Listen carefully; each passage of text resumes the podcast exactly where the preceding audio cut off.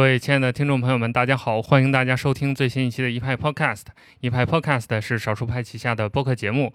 呃，又到了我们的特别策划时间了。这个，呃，今天我我们两位嘉宾可能不知道，就是我们之前有做过一次特别策划，就是中元节我们做了一个讲鬼故事的一个节目。我有听啊，对，特意去听了。就自从做了那个之后，就。我们听众就有点上瘾，就是 反馈很好，所以这次我们清明节也做了这样一个企划。但是今天我们聊的可能没有那么多鬼了神了的东西啊，我们一会儿会跟大家讲，我们聊一些魔法呀、神秘学啊之类的东西。所以我们今天请到的两位嘉宾也很特别，两位都是来自新民说，就是广西师范大学出版社旗下一个图书品牌的两位编辑。呃，那两位先跟大家打招呼吧。首先，Victor，呃，各位一派的听众朋友们，大家好。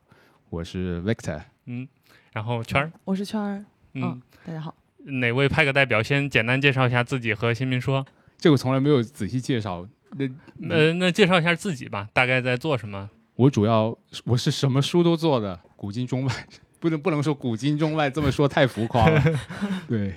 啊，比较偏学术类的，主要我是负责这一块，然后其其实圈儿也是做，我我相。比较起来，我应该是算是个职场新人，嗯，就是呃入行不太久，应该这么讲吧。就我们这个图书品牌还是蛮综合化的。对，我看到你们好像什么选题都做。对，所以我就什么书都有 在看。哦，对，包括古籍的，中国的古籍的也会看，然后翻译的，嗯，哪怕是学术也好，文学也好，我都有接触。能不能先跟大家简单介绍一下，就是新民说这个品牌，就是广西师范大学出版社这个，可能爱读书的小伙伴肯定都知道这个出版社了，但你们这个新民说的品牌，可能大家不一定了解，能不能先简单的介绍一下？嗯，说一个最应该是最让大家印象深刻的就是我们。呃，一七还是一八年的时候出的那个鲍勃迪伦诗歌集的薯片装，对，超超火的，对对对，就是那个就是姓名说的一个呃代表作，对对对代表作。然后近年来还有呃一个施展老师的枢纽，之前在得到上面有呃就是有跟得到合作的，然后呃也是比较火的。还有就是风雅颂系列，就是哦，对，做了一个关于就是宋朝的一系列的那个这这这个我有关注，对，这个有关注，对，因为我是就是在中国史里面，我比较喜欢的几个朝代，就比较关注的几个朝代，其中有宋史，然后吴吴哥老师写的那对，没错，对对，那套系列就是 B 公司出版的，对，最近也挺就是在文化圈其实也挺火的。对，那呃，做个预告，就是最近要上一本新的吴国老师的新书，叫《宋朝 》，然后应该就是最近这一两周就会出现在市面上了吧？很快了，嗯，哎，所以你们就是跟吴哥老师这个合作的这种关系是怎么？就是你们选定了他的这套宋朝系列书，你们是打算出完吗？还是应该是相互推进的吧？嗯，就是相辅相成，然后可能我们也觉得，呃，市场反应比较好。吴国老师写的也很好，那么就会相互促进和鼓励，让他再写 更多一点。然后他本人也非常乐意，有意愿继续推进。本来他就是一个资深的宋粉嘛，嗯，所以他有写不尽的故事，写不尽的内容。但是暂时来说的话，应该在宋史或者文化这方面，大概会以这个宋朝这本新书作为一个。告一段落的收官之作吧，也不能说收官，就告一段落。然后接下来他可能会转向去具体的写关于宋朝的一些有名的人的传记。我们之前已经出了一本《宋仁宗》，宋仁宗对，接下来可能我那个还没拆封好。对对，接下来可能会有王安石 哦，还有几位宋朝的等于宋朝历史人物要出一个相当于系列系列对。从他的角度来看，嗯，来写，所以我不知道我们听众里面有没有关于中国文史比较关注或者宋史比较关注的朋友，但是如果你关注的话，肯定这套书是我觉得是必读的一套书，非常经典。我们刚好借这个机会预告一下，也是一个意外。嗯，那当然我们今天要主要聊的就是我们清明特辑嘛，主要聊这个黑魔法。呃，还有神秘学。那先跟大家解释一下，就是这个事情的来由，就我们为什么要聊到这个，就是因为之前我们刚好有机缘认识了新民说的编辑们，所以依林老师就推荐我了 两本书，就是这个《黑魔法手帖》和《梦的宇宙志》。《梦的宇宙志》我还没看完，但是《黑魔法手帖》我是先看，所以就前两天看完了。就因为我本人就是刚好特别对这个领域感兴趣，所以《黑魔法手帖》这本书就是相当于直中我怀的那种状态，就是刚好踩进了我的目标受众，对对对对知识的热区里面，所以我就挺有点沉迷的感觉。然后刚好我最近在研究克苏鲁嘛，克苏鲁也是一个就是有点相关的亚文化的一个体系，所以刚好看到了这本书就很感兴趣，我们就促成了今天的这样一个聊天。也是跟两位来聊一聊这个神秘学，那所以我想先问一下两位，就是能不能跟我们听众简单的界定一下神秘学的这个框架和定义？呃，其实呃，就是神秘学现在可能可能要加一个前缀，就是西方神秘学，呃，可能是我们今天比较要讨论的范畴，因为那个《黑魔法手帖》这本书，呃，那个作者色泽龙彦主要介绍的就是关于欧洲啊、西方啊这些呃。相关的这种思潮跟传统以及实践吧，然后呃，西方神秘学其实是一个现代的学术建构，就是它不是一个呃历史的固有的一个一个东西，可能以前有一直以来都有这样的那个思想传统，然后也有一些在做一些这方面实践的人，但是呃，可能是到十九世纪的时候，那个神秘学这个作为一个名词才真正出现在法语啊、德语啊、英语里面。就他才正式成为一个学科，对，就是有人可能呃学者们才把它作为一个学科，然后来研究。但是这个也很不巧的是，就是他们之所以呃说叫什么建立一个这样的学科，是因为他们要把呃所有被拒绝的就被主流知识拒绝的这些知识跟思想传统思潮这些东西放在这个框架里面，就它其实是被拒斥的。然后英文叫做 rejected knowledge，就是。就是其实它是不被宗教也好，也不被理性认可的这些东西，就是在现代就就统称为神秘学。但呃，它其实最早它可以溯源到呃希腊化的埃及的那个时候，其实就有这样的一些思想传统就是存在了。如果我们单说神秘学这个，可能有的听众还不太熟悉。但是，一说到比如魔法呀、巫术啊、超自然的一些现象啊，包括炼金术啊这些，大家其实就比较还有什么占星学啊之类的这种。对，嗯，就是古代晚期的时候，呃，那个时候就有一股思潮叫做柏拉图主义东方学，然后那个时候就是可能。更熟悉的名字是，就是灵知主义、诺斯替主义。对，嗯，对，就是它就讲究一个，呃，可能存在一种可以拯救人的灵魂的一种灵知，它是超越，呃，它是一个普遍的真理，然后，呃，可以把灵魂、把人的灵魂从物质中解放的那个东西是神圣的，然后这些。呃，持有这种思想的人就会觉得这个这个传统是来自于东方古老宗教的智慧，是一种异教的智慧。这也是一个挺有意思的事儿，就是西方的这些人给给东方赋予了很多想象，对对对对，一向都有，一直都有对东方的这种想象。对，然后说到魔法，其实那个呃，就是像这个书名就是黑魔法这种，其实是基督教对于异教的一种污名化，嗯，就是。他把异教的、犹太教的、伊斯兰教的这些、这些，就是跟基督教本身相抵触的这些宗教，他都称之为他是恶魔的，就是在恶魔的那个掩饰之下在运作的一些一些神秘力量这样子。然后到了启蒙运动的时候，他就再加上他就把他这个全部打成迷信了，打成迷信之后就反对他，然后给他污名化，就是猎巫啊这样这样的事情就会发生，对。猎巫运动应该是大家都听过的一个历史上著名的和这个巫术有关的一个事。现在不也很火吗？有一本书就是猎巫。嗯，萨勒姆就是讲讲那个。我们新民说也出了一本 巫师，跟别家打广告，也是可以仔细看一下，因为里面就涉及到他这本书的话是最近的，呃，也很权威的一本，很系统的从全球。的角度、全球视野去看待，呃，巫师这种怎么讲角色吗？嗯，他的一个有点像文化史，又有点人类史的这么一个。就。撇开流行文化对巫师的那种固有的观念，就会觉得巫师是是黑魔法的那种呃代言人代言人。但其实巫师在各种文化里面，它是有不一样的一个角色。比如说，他是可以治病的；比如说，他是可以跟神明、神明啊，然后鬼魂啊沟通的嗯人，他是一个媒介的作用。然后或者他是有一个治愈呃的作用的，就是其实他没有那么的可怕。嗯，这本书就好像给他去污名化了，有有一个这样的那个。对，而且就这种角色，其实在各个文化里应该有嘛。就比如我们东方中国嗯东北有一些神婆神汉，啊对，哎，对对萨满也是。对，跳大神儿，嗯、对，其实其实就是东北的萨满嘛，就是这些神婆神汉，他他就是灵媒嘛，能嗯跟一些鬼魂沟通，然后有一些神神叨叨的法术，嗯，治病救人这样。对，其实巫师这个形象还是一个挺经典的，就是关于神秘学的一个符号。嗯那关于神秘学还有有没有类似的这种有代表性的符号？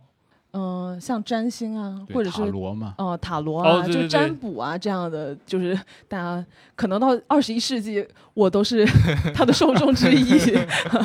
就是如果我今天特别倒霉，我就会去微博上，我有一个专门的分类叫星座，然然后就看一看今天又是哪颗行星它逆行了，什么什么之类的。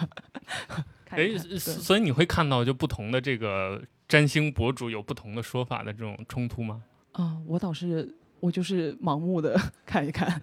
就没有没有深究这方面。对因为我自己有玩塔罗牌，啊，但我不信，哦 就是就是我自己不信，但是我玩然后就刚好在这个书里面看到了有一张就是介绍这个嗯，东西对对对，的来由，塔罗的那对个，嗯对对，而且而且因为我还玩一点点魔术，所以哦它又跟扑克牌其实是有很深关联的渊源对对对对对对，这个还挺有意思的。那就是关于黑魔法这个东西，它整个的这个历史严格能不能跟我们介绍一下？包括就是神秘学的这个发展的沿革。呃，就还是像刚刚说的，就是它其实最早是发端于那个希腊化的埃及，然后就是一路到伊斯兰，就是东罗马呃罗马帝国灭亡之后，然后呃到伊斯兰那边就是又兴旺了，因为伊斯兰把那个一些希腊语的那些文献给它译成了阿拉伯文，然后在穆斯林的群体里面它是有一个发展的。应该这么讲嘛，嗯。就是欧洲的中世纪对对欧洲来说是黑暗世纪，但是对于中东来说，其实是像文艺复兴一样的存在，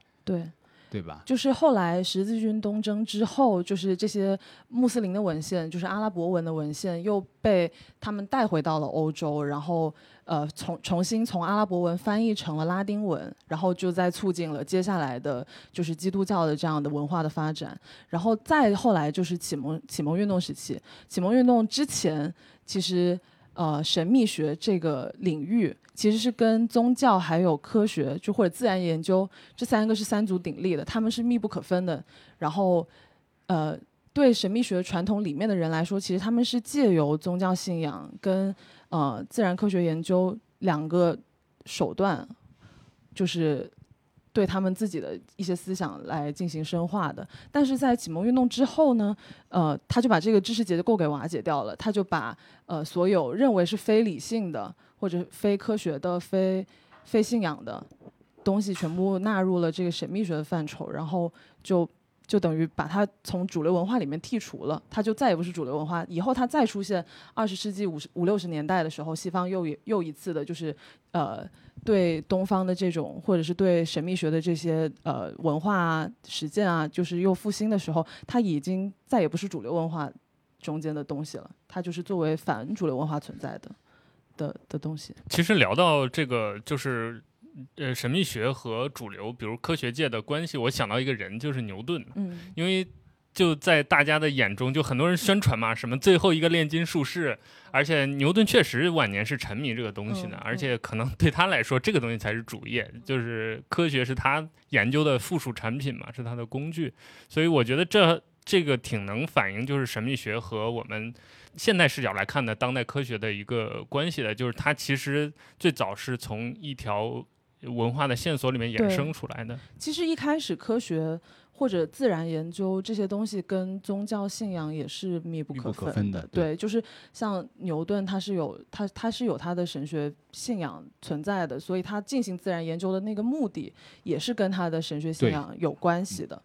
就是。呃，而不是像我们现在现代人的角度来说，信仰跟科学就是二二元对立那样，就是彻底的。我觉得讲的不太正确一嗯点。我觉得换一个角度看，是不是现代人是把科学当做了自己的一种信仰？宗教信仰一对样。嗯所以就将信仰看成了科学的对立面，嗯一种敌对的信仰，那种感觉有点像。对对，但在那个时候的人就会，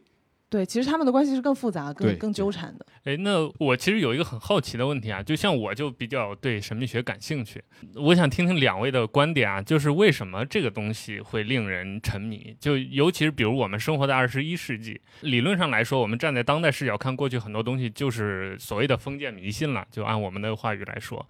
但这些东西又有它好像独特的魅力在，这个魅力到底是什么？就是他名字所所说的“神秘”二字，对吧？不可知，所以会让人激发起有好奇心；嗯不可知也让人会感受到恐惧，所以有些人就喜欢那种感觉嘛。这么这么说吧，就是呃，神秘学其实它一开始那个像柏拉图主义那个时候，其实大家都是对那个灵性，对于一个普遍的真理感兴趣，就是好像存在一个这样的东西是超越你的人本身的物质存在的，然后。凡是对这个东西有一些思考的人，应该都会对这个感兴趣，而就是会超出我们现在说的这种唯物的唯物主义的这这样的角度去去去探索这这个方面。嗯，对而且呃，就是西方六七十年代的时候有一个新时代运动，这个是这个东西就说接下来我们就即将进入水平时代，就水瓶座时代。然后这个水瓶座时代就是一个灵性的时代，然后大家都会从个人从自我去接近那个神圣，去去探讨那个灵性。然后就是这个东西就变成一个个人的体验的东西了，因为我们宗教就不再是一个一言堂式的，就我们不能再从教堂啊或者中国人的中国人的 环境里面也没有就是信仰这个东西了。之后，对这个东西就变成更个人的体验了。嗯，到二十一世纪，它只是形式不一样，但是它一直都存在。我有看过一种讨论，就是关于我们人类未来的讨论嘛，就说嗯如果有一天我们比如大脑意识能上传了，然后就是人类的灵魂和肉体相当于分离了之后，那种状态其实又反而成了一种。就是和我们过去的某一个时代，就宗教信仰里面的那种状态很接近的一个东西，就是我们人类的灵魂意识相互直接交流、直接连接，然后不依赖于物质世界和躯体，就感觉有一种大家从哪里来，最后又到哪里去，是融为一体转了个圈儿的这种感觉。然后，其实我我们刚才讨论这些，很多在色泽龙彦的这本书里都有嘛。那接下来我就想了解一下色泽龙彦这个人。就我们在聊天之前，我刻意的没有去翻他资料，因为之前我只知道他，但是完全不了解他写过什么。所以第一次看到他的作品，我还挺就是他是这挂的，我还挺惊讶的。然后我在豆瓣上看了一下，他写的基本上都是跟神秘学相关的一些作品。对，所以这个人他到底就他生平是怎样的？他为什么研究这些东西呢？应该这么讲啊。首先，我想说一下，就是国内引进这套书引进色泽的一点怎么讲？要不说就是内幕嘛，也不能背景故事，对背景故事是这样子的，应该说是归功于一位我们业内的前辈编辑，叫张晓辉老师，但是他在二零一九年的时候去世了。那么在此之前呢，他就是也对这一方面很关注，所以他留意到了色泽这么一位就是异色作家吧，可以这么讲。但是当时他还没有服务于后浪，在此之前，他的这些选题就举一个不太恰当的例子，就像先祖尤米尔，就是那个那个叫叫叫进击的巨人，有个先祖尤米尔的存在。他有巨人之力，然后他倒下了以后，由三位后人继承了。那么我们果然也是有三位后人继承了他的选题，分别是呃后浪，然后还有就是广西师范大学出版社的上海公司，以及我们新民说。哦那么我们所得到的选题就是您现在所看见的这两本，一本是《梦的宇宙志》，一本是《黑魔法手帖》。虽然就这两本，暂时只有这两本，我们，但也不代表说意义或价值就很次。相反，就是在他的写作生涯里面是有一定的地位。特别是像《梦的宇宙志》，对他来说，他就觉得从这一本书开始，他觉得他找到了一种写随笔的方式。也是从这一本书开始，他后面大部分的随笔的那种形式题材都延续了《梦的宇宙志》。色泽龙彦本人呢，他是一九二八年出生的，二八年是龙年，所以他的名字哦，有龙。这样的，对，燕呢，因为他本名不叫龙燕，他本名叫龙雄，因为他是家里的长子，雄其实没有什么太大意思，就是男性的意思，因为他是这个儿子，所以就叫雄。他出生的背景比较特别，在于当时是处于呃成呃成长的背景比较特殊的，在于当时是二战时期，所以他念书的时候并没有接受就是像我们比较正常的教育，需要去工厂里面打工。哦，就从小就进到工厂里了。不是，呃，就是他念初中、高中的时候需要去做学徒，但是按照他们当当时的学制来说呢，他本来是有机会通过免试念当时日本最好的学校，就帝国大学，嗯东京帝国大学，就是现在的东大的前身。结果正在这个档口的时候，就是等于高中到要升大学的档口的时候，突然就中战了。因为这个原因呢，学制也改变了。改变以后，他就要考大学，结果他考不取东大，那么就一直就在准备着继续不断考试这么一个阶段吧，就做了两年的所谓的白线浪人。所谓白线浪人，就是有点像我们的应届生，但是又考不取，然后一直复复读的那种感觉。对，啊没。错，他就做了两年这样的。所以他最后没有考上东大，考上了吗？有一种剧透的感觉。不是哦，不不是是，他最后是考上东大的，嗯是应该是这么说。他在工厂念书的时候呢，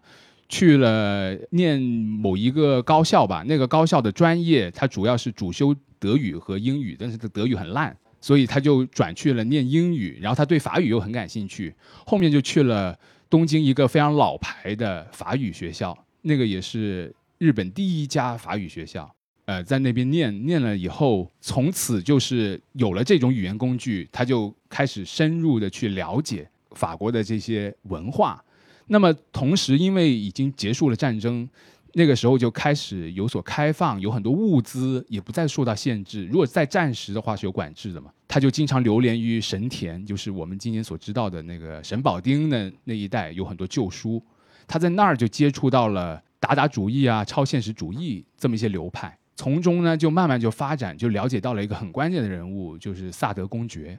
就是我们所知。道的像索多玛的一百二十天的那位作家。但是放在过去，也不要想象着说是外国就很开放，其实一样很保守。嗯，他对这个产生兴趣以后，后来考取了东大的法语系，呃，他的毕业论文就是写萨德的现代性。写完以后呢，其实当时的学者、文学家对萨德的评价都是很差的，就觉得说他非常不道德。他是一个放荡的那种对，没错，没错。所以他也因此在求学的继续深造的过程中也没有很顺利，没有想象中说他那么一帆风顺。后来呢，他就他在一九五四年的时候，就是给白水社，也就是日本也是很老牌的，专门出法语类的书籍的出版社，翻译科克多的作品吧。科克多就是拍摄一九四六年版《美女与野兽》的导演之一，也后来也跟科克多有所交往，因为是他的偶像嘛，是色泽的偶像。然后他也是在这个一九四六年给白水社翻译的过程中，首次用了龙彦这个笔名，色泽龙彦。其实了解一点日本神话、古代文化的话，都会了解到，就是说“彦”这个字其实就是男性的美称。跟熊是一样的意思，嗯对，所以其实他只是换了一个比较好看的字眼而已。但从此他就叫做，要么他就叫笔名叫 Tasso，就英文，要么就是叫色泽龙彦。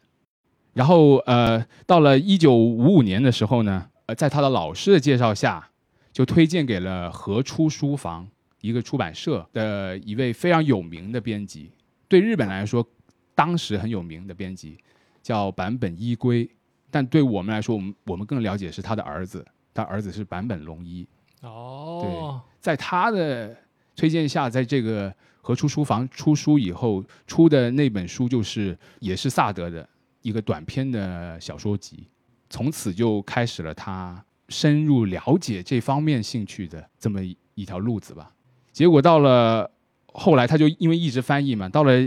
一九五九年的时候，就出版了萨德的一本非常著名的小说，原名主书名应该叫做《Juliet》，那么副书名呢叫做《邪恶的喜乐》。这个小说它是讲述的是 Juliet 是一个很放荡的女子，但是她终其一生却收获到了幸福和快乐，所以叫邪恶的喜乐。另外还有一本就镜像的小说，叫做《道德的不幸》，就是说那个女主角 Justine，她就是是一个贞洁烈女，但是她却没有能够得到很好的命运，这也很贯彻萨德的那种价值观、世界观。结果呢，因为当时呃色泽翻译了这个这本《邪恶的邪恶》，导致了检察厅日本当局的注意。哦，所以他们也是有审查制度的。有起诉他，哦，那还很严重。先是去他们的那家出版社去查封那个社长的家里，还有出版社的那些书，然后再去把他给逮起来，然后以刑法第一百七十五条就说他们是持有并贩卖猥亵文书，就是这么一个罪名去起诉他们。但当时呢，呃，他应诉的时候，有很多的这些日本文坛上的有名的人都给他去做辩护，比如说大江健三郎啊，还有远藤周作给他上庭辩护。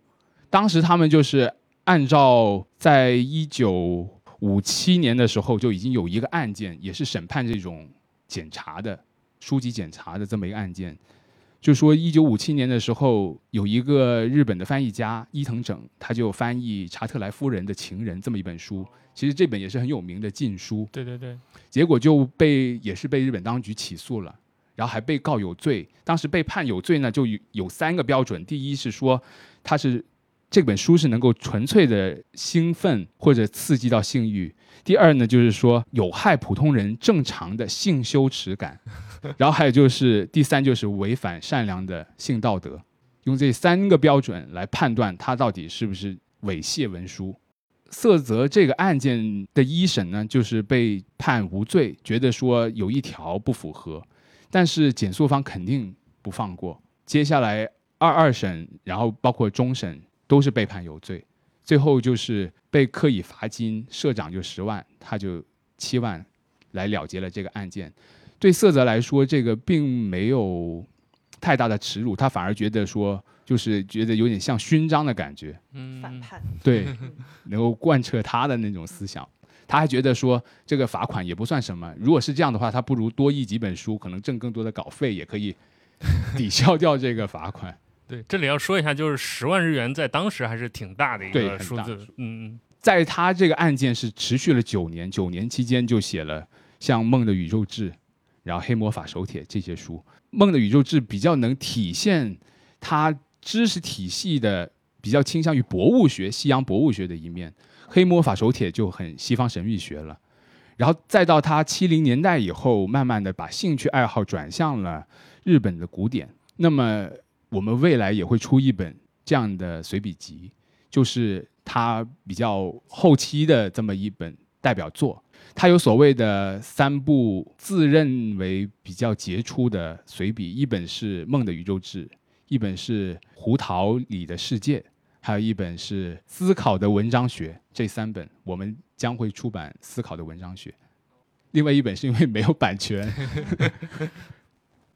后来就是在一九八六年的时候被确诊是患了咽喉癌，因为喉咙呢那儿有一个肿瘤，所以他就在写随笔的时候说自己像吞了一颗很美丽的明珠在喉咙那儿。这只有他才会这么写。对，因为他很自得嘛，他他本来就是比较喜欢这类奇奇怪怪的东西，他不觉得病态是一种很不好的不好的东西。日语就说叫做偏激，畸形的畸，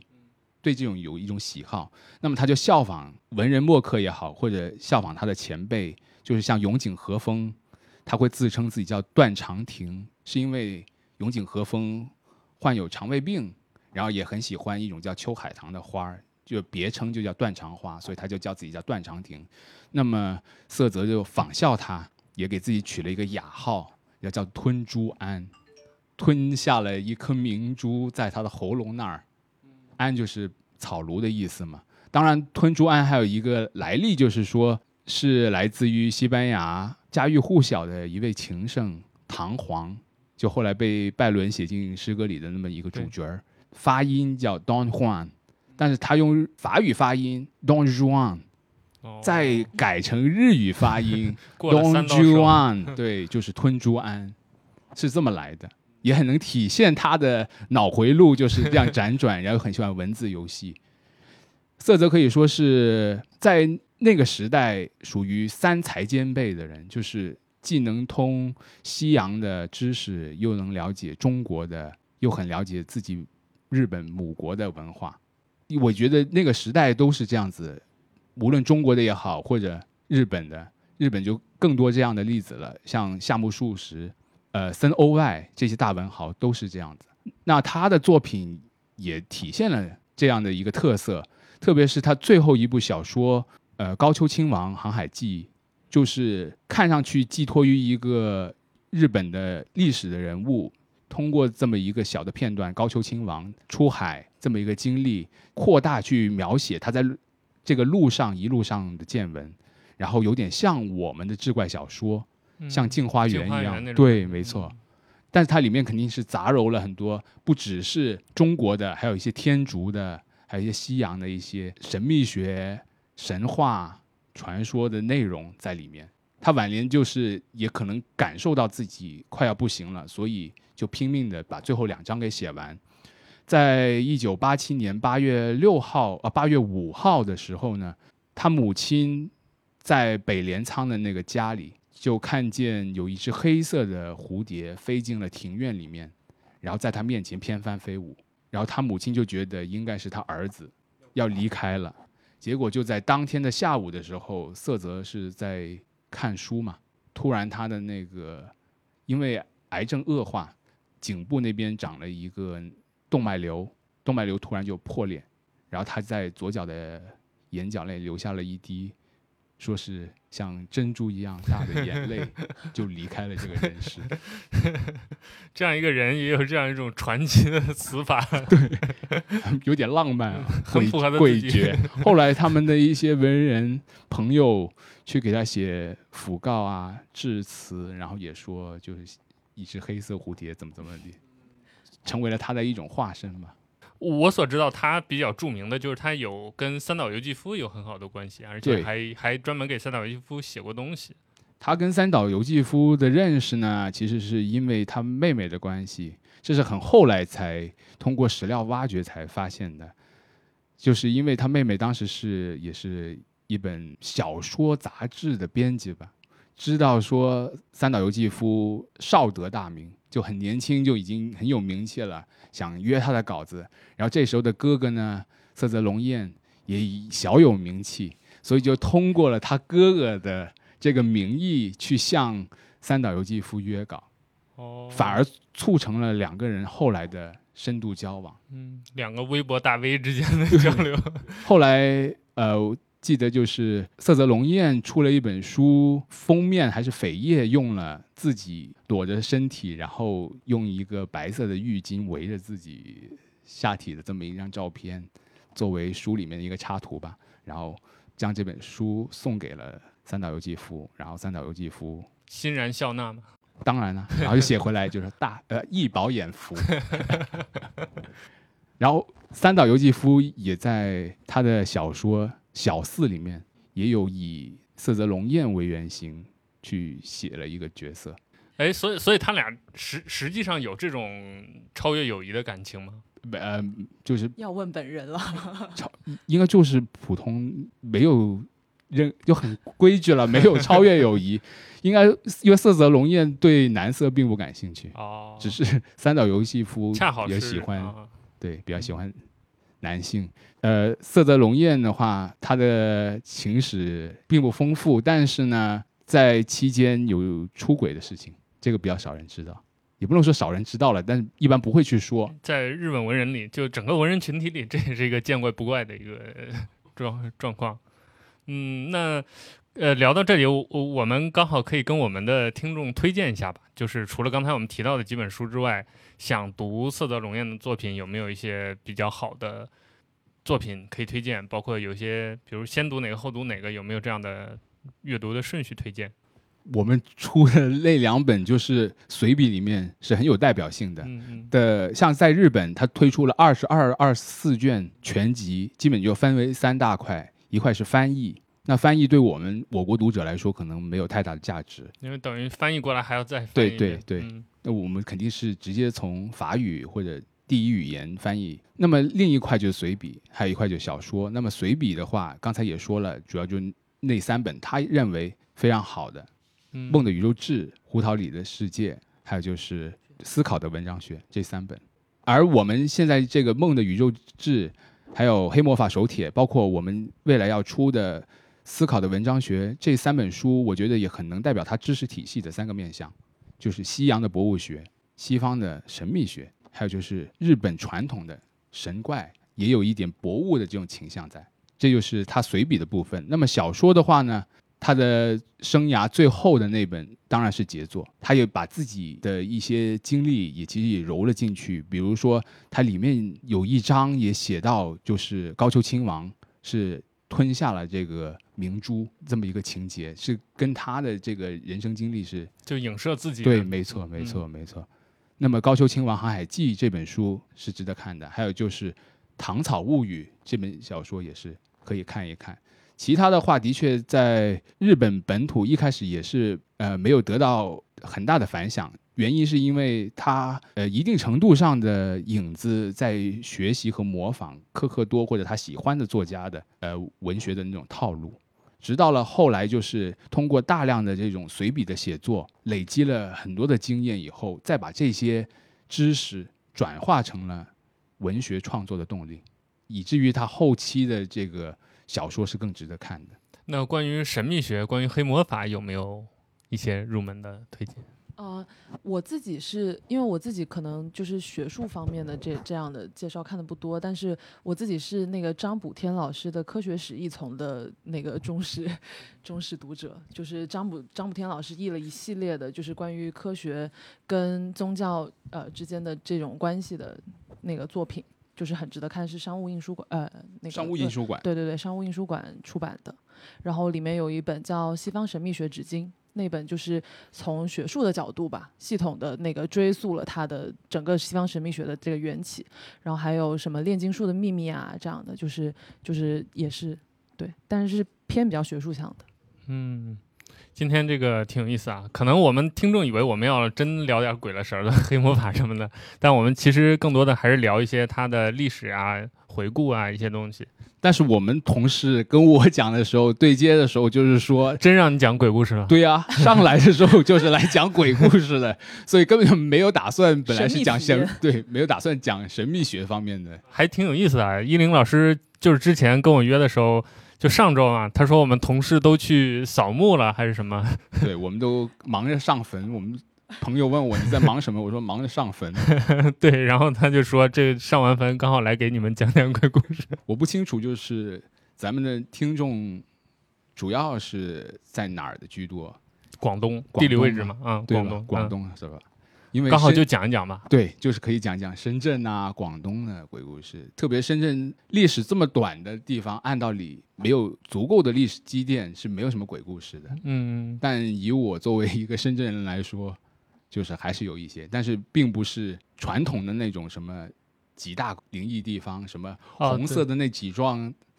大楼啦，啊或者或者某位伟人画像后面的，又或者说深大的那样。啊，对我知道的最最，我就我知道深圳本地的最大的这个关于玄学的传闻，就是这个深深大的八卦图了。它从高空俯视下去的话，就是正好就是一个八卦，对我有我有专门就我知道这个事儿之后，专门去看了一下俯视图，还真的是就不是呃对，不是不是富会牵强，嗯，对，对。但我自己在那儿念了四年大学，也没觉得 怎么有什么灵异？没有任何灵异，反而是跟朋友啊、同学啊、亲戚聊天，他们的经历可能啊更不一样吧。但是我觉得我也不好说真实不真实啊，因为我自己是很喜欢听，啊，对我我也是，我自己不怎么信，但是我，特别喜欢听别人的。那刚好跟我们讲一讲吧，我们也到了收收尾的这个阶段了。啊、这个时候其实就可以配上一些神秘的背景音乐。说几个吧。嗯我特意上来之前还问了几位同事，嗯授权来讲他们的故事。好，我我本来是想说，就是呃，这种鬼故事越真实的话，我个人看来就是越短，嗯，越没什么特别的情节的，反而讲的天花龙凤、天花乱坠的那样的，更像编造出来的。我们前同事一开始来深圳的时候，就住在罗湖的向西村。嗯，这个故事是被我们说烂了的，因为非常经典。他当时住向西村是住在一个集体宿舍，一间房间里面有几张那种双层上下铺落嘎床，他就是睡上铺的。那天晚上呢，正好就只有他一个人在，然后没有别的人。那么到了点，他就想去说睡觉了。上床以后，刚躺下没多久，就听见上下铺有那种梯子的嘛，直梯，就是哒哒哒哒哒哒的声音，就有人踩的那种声。，对，没错。但当时整个屋子就只有他一个人的，再下来就是感受到有股力量跨坐在他的腰腹之间，就有点像鬼压床的感觉。哎，再来就是感受到两只手在掐他脖子，所以当时他就极度恐惧，就想挣脱，就各种念什么 阿弥陀佛呀、耶稣，他说耶稣没有用，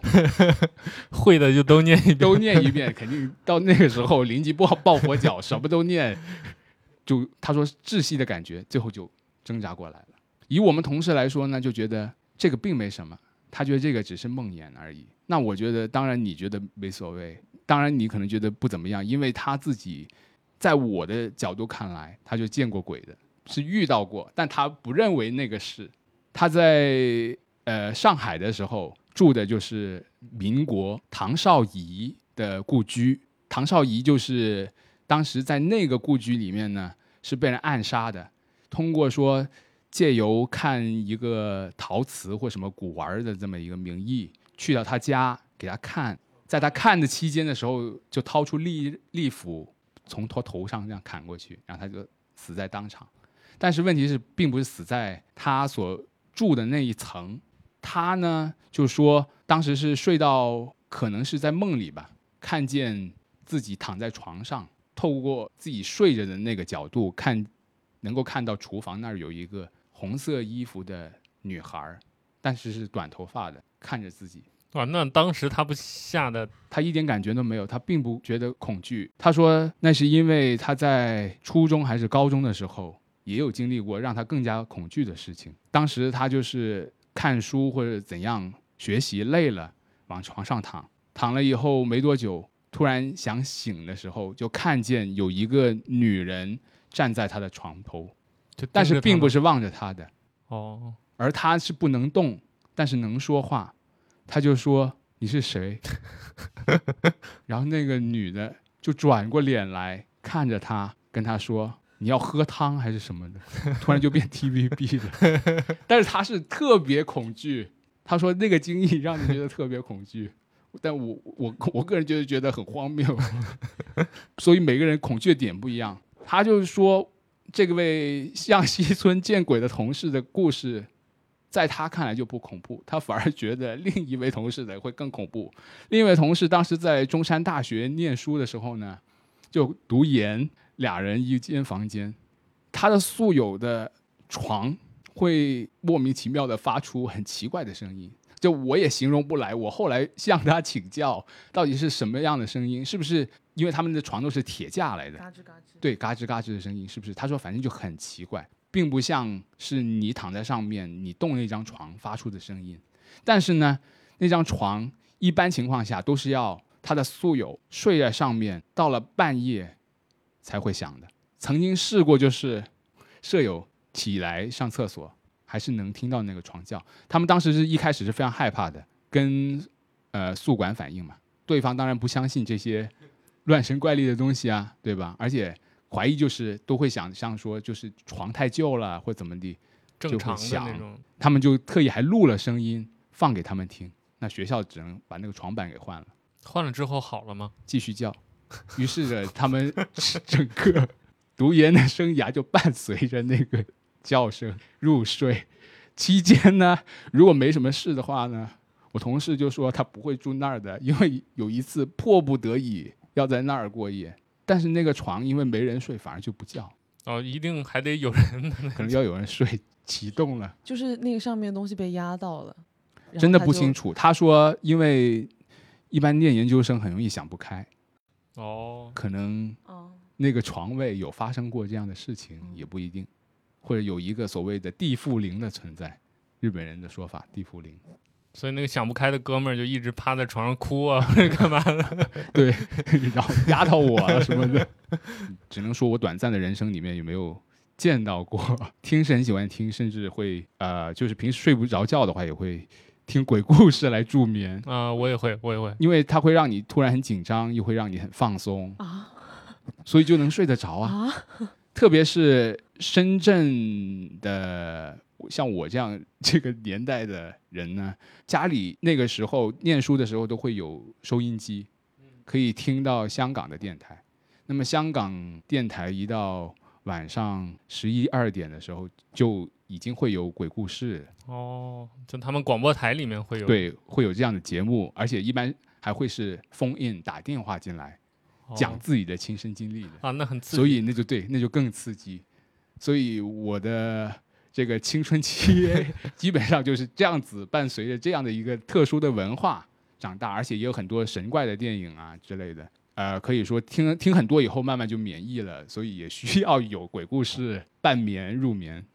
但我听过的一个大家都说比较恐怖的一件事情是，当时喜欢听也会经常问家里的人，我的伯娘就跟我讲过一个她说她是相信这世界上是有鬼的，原因很简单，因为她见过。她就说当时她年轻的时候呢，去她叔婆家玩儿，然后他们的那种客家的房子可能是两层楼，然后比较大，很多人一家人一大家子住在一块儿。当时他去他们家玩呢，就被安排到了上二楼睡。二楼那个房间，当天晚上他被安排的时候，就是要跟一个小姑娘一块儿睡一张床。简单讲一下那个格局，也不复杂，就是一张床靠着墙，那个小姑娘就是睡靠墙的，她呢就睡在外头。那么这个床的对面呢，就是一扇窗户，床角处的那堵墙呢，就有一个门，大概就是这么一个房间格局。他说，当天晚上他睡觉的时候，突然就感受到有点凉意，被冷醒了，就肚子突然就觉得很凉，在迷迷瞪瞪之间，就看见这个窗户被风吹开，风吹开窗户之余，也把他们的蚊帐给吹开了。这时候就看见有一个男人站在了他的床头，就从窗户里进来吗？他看见的时候就已经在哦，床头了这是一系列的一个对对对对，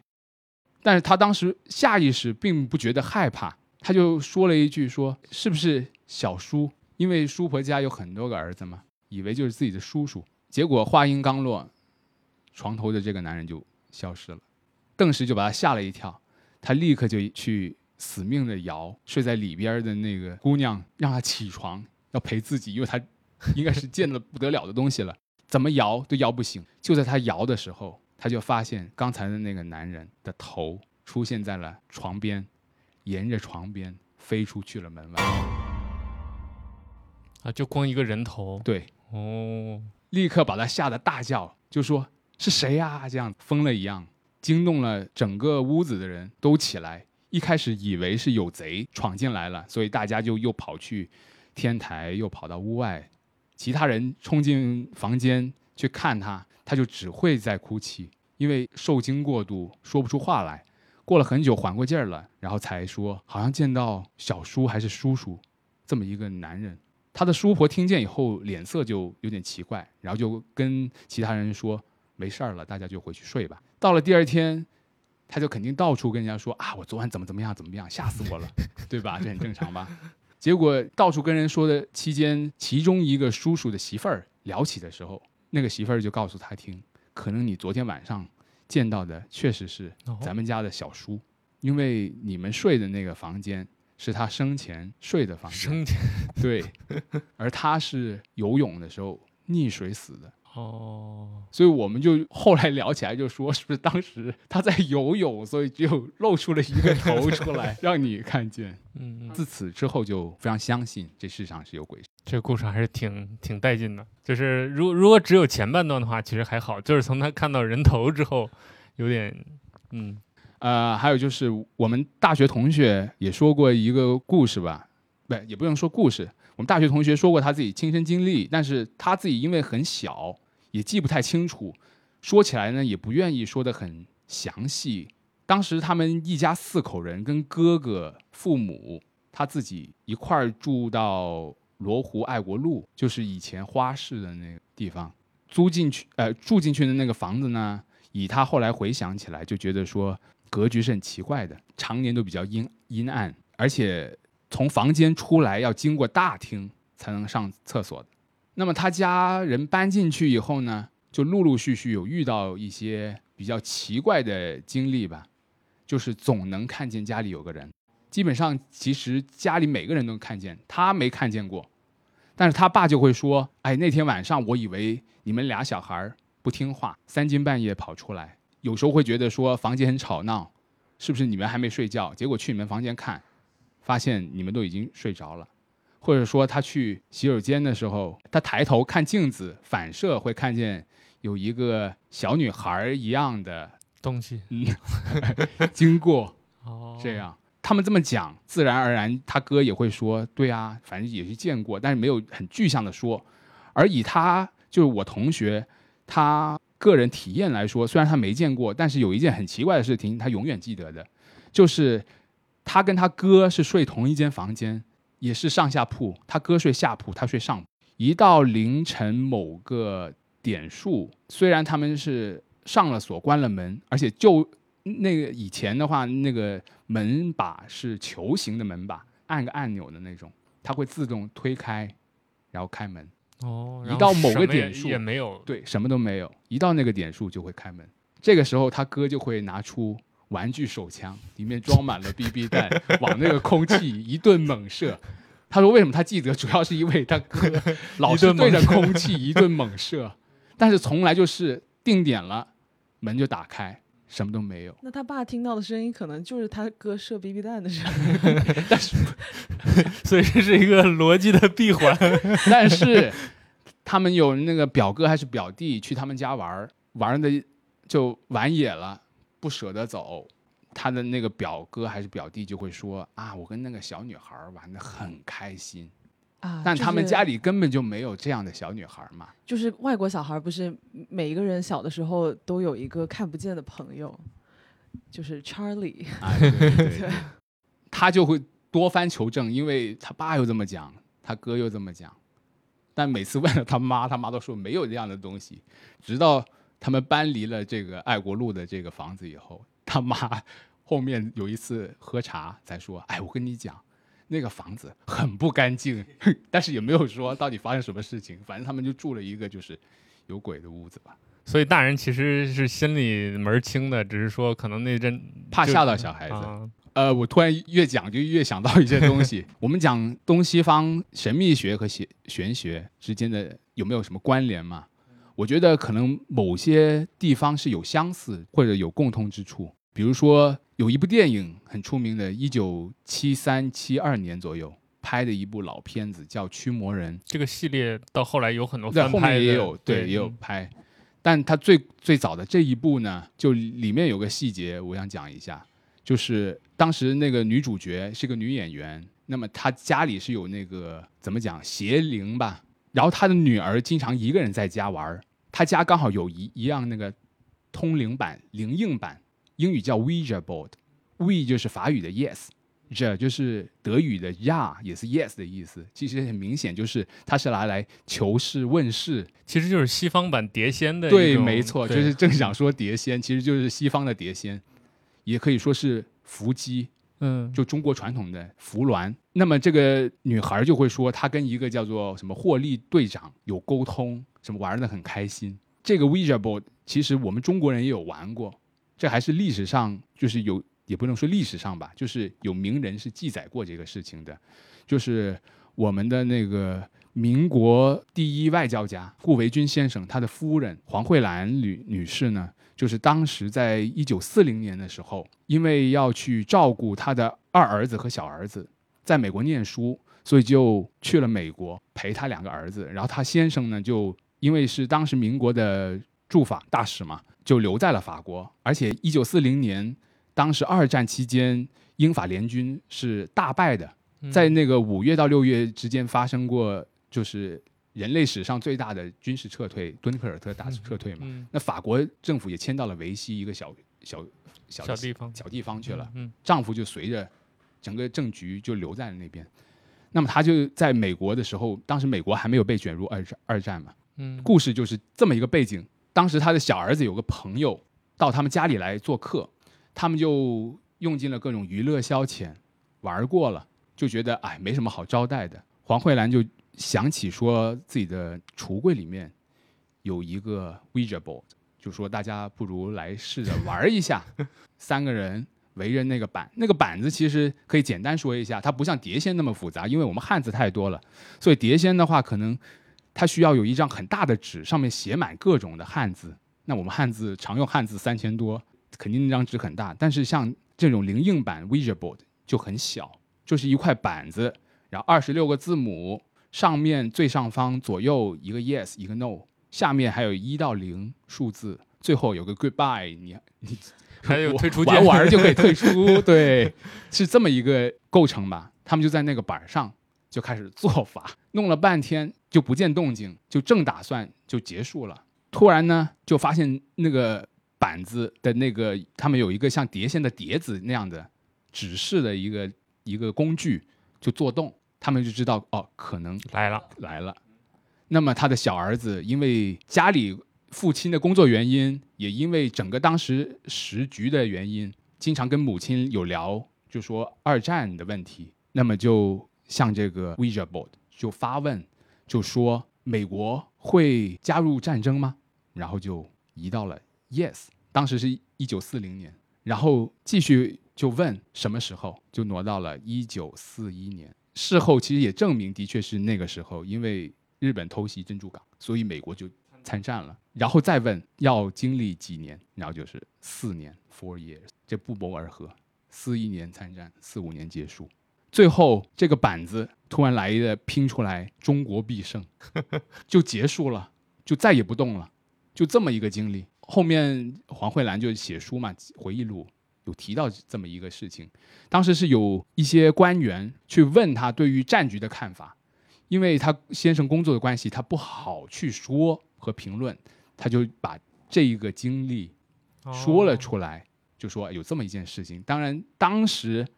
当时还是没有美国还没参战，没有想到后面竟然那么灵应，这是其中一个。还有一个也是跟这个二战是也是很有关系的。就是在一九三七年七七事变、卢沟桥事变的时候，清华大学的教授很有名的吴宓先生和陈寅恪先生，他们是很好的朋友嘛。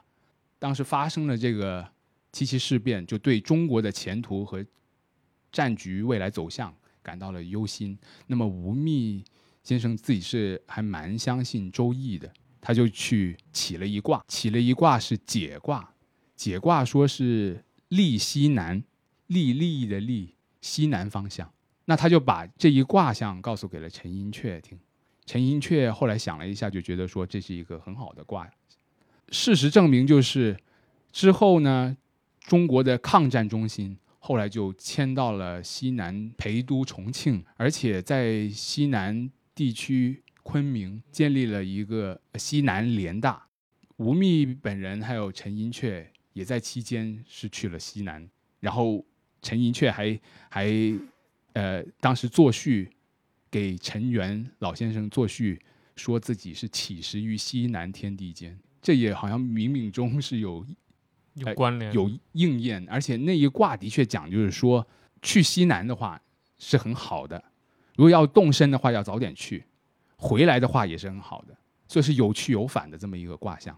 也的确说明，就是最后也是抗战胜利了嘛。你刚刚讲那个 Ouija board，我想起来，我不知道是是是我的就是很个人的体验，还是说大家都有经历过？就是小时候有没有玩过笔仙？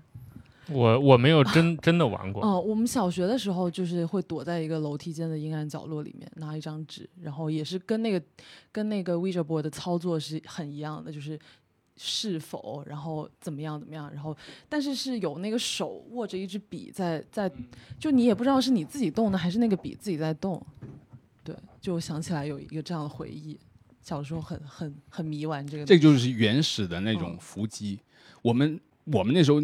上学教材里面有一篇课文叫《落花生》，作者是许地山先生。许地山先生就是专门研究道教的，他就有研究伏击这么这么一个仪式或者一个来源。所谓的“鸡”就是占卜的“占”，然后竖弯钩的那个写法。